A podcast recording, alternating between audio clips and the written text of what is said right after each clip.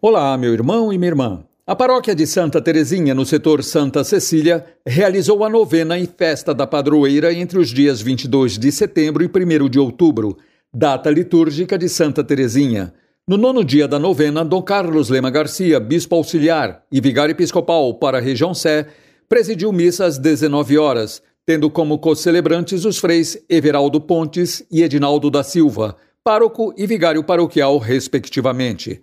Ao final da missa, Dom Carlos abençoou as rosas que os fiéis portavam e, após a bênção final, aconteceu a tradicional chuva de rosas dentro da igreja.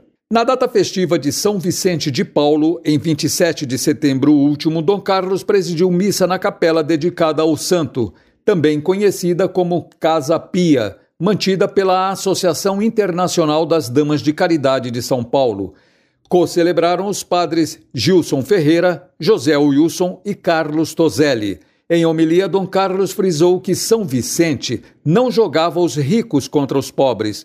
Pelo contrário, queria trazê-los a uma estima e amizade recíproca mostrando que as duas classes sociais têm igual necessidade uma da outra. Estiveram presentes o padre Tito Marega, provincial dos religiosos de São Vicente, e a senhora Aeglé Souza, presidente da Associação das Damas de Caridade. Na celebração do 27º Domingo do Tempo Comum e início do mês missionário, no último domingo 3, o padre José Donizete Coelho, pároco da paróquia de Santo Antônio da Barra Funda, no setor Bom Retiro, presidiu missa onde conferiu o sacramento da primeira Eucaristia a nove crianças e jovens que foram preparados durante três anos em encontros virtuais e presenciais.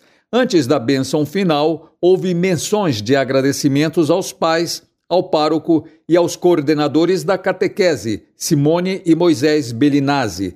A missa foi transmitida pelo Facebook da paróquia. No último domingo 3, às 9 horas, na igreja de Nossa Senhora do Rosário dos Homens Pretos, no Largo do Pai Sandu, no setor catedral, Dom Carlos presidiu missa no terceiro dia da novena e festejos da padroeira, e também pelo jubileu de 310 anos de fundação da Irmandade em São Paulo. Co-celebrou o padre Luiz de Oliveira, capelão da igreja. Dom Carlos lembrou que a Irmandade faz parte da história remota de São Paulo, que acolhe pessoas de todas as raças e etnias, que tem os pretos do Rosário como pioneiros dessas comunidades. Destacou sua alegria em celebrar na capela no mês do Rosário, uma vez que o Rosário é uma das devoções mais importantes da Igreja.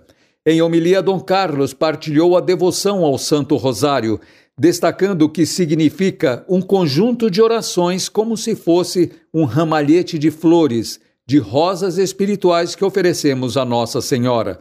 Complementou dizendo, abro aspas, eu muito me alegrei ao chegar nesta igreja e encontrar a Irmandade rezando o terço e pediu, continuem a rezar o terço e quando não der para rezar na igreja, reze em casa, com suas famílias.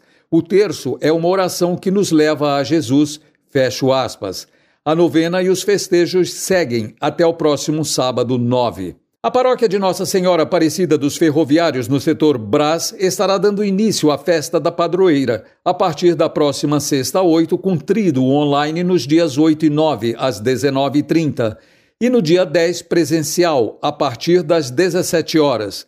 No dia 12, dia da solenidade de Nossa Senhora Aparecida, as missas serão às 8, 10, 12 e 17 horas.